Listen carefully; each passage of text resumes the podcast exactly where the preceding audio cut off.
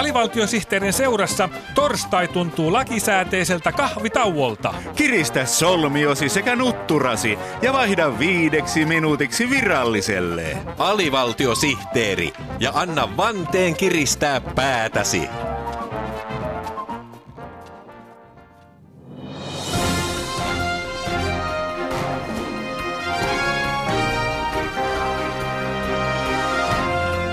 Näin lähti käyntiin AVSTTn uutiset, joten avataanpa suu. Aiheitamme tänään ovat muun muassa Tietokone jätti mukaan jäätelöbisnekseen. Microsoft Ice on pehmis, joka kaatuu säännöllisesti. Telepatian uusi suuntaus valloittaa lapsetkin. Teletappiset kyvyt antavat ihmiselle taidon lukea tiivitaavin ajatuksia.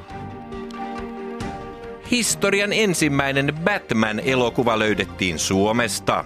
Pekka ja Bätkä lepakkomiehinä elokuvan kissanaisena on Siiri Angerkoski.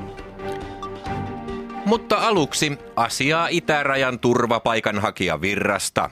Suomen viranomaisia on alkanut ihmetyttää se, että itärajan pohjoisia raja-asemia on alettu käyttää rajan ylittämiseen. Juuri kun Tornion maahanmuutto tsunami alkoi tyyntyä, Sallan raja-asemalle alkoi vyöryä turvapaikanhakijoita polkupyörillä.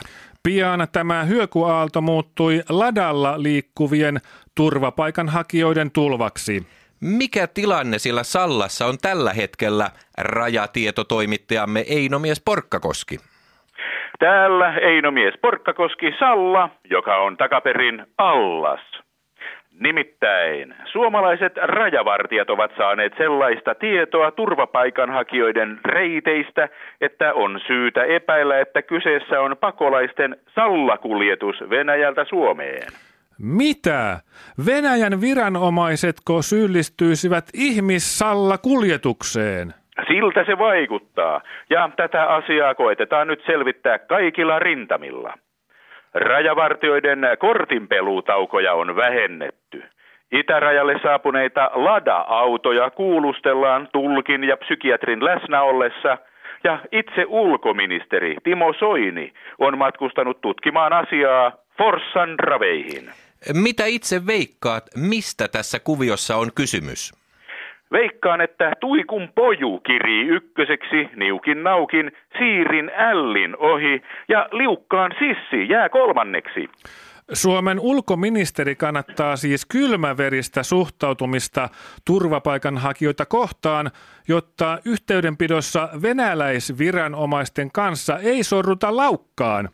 Kyllä, Timo Soini on ohjeistanut, että sivulle ei vilkuilla, vaan laput silmillä mennään eteenpäin ja koetetaan saada turvapaikanhakija-ongelma ratkaistua kuninkuusraveihin mennessä. Aikooko Suomi siis sulkea itärajan? Ei missään nimessä.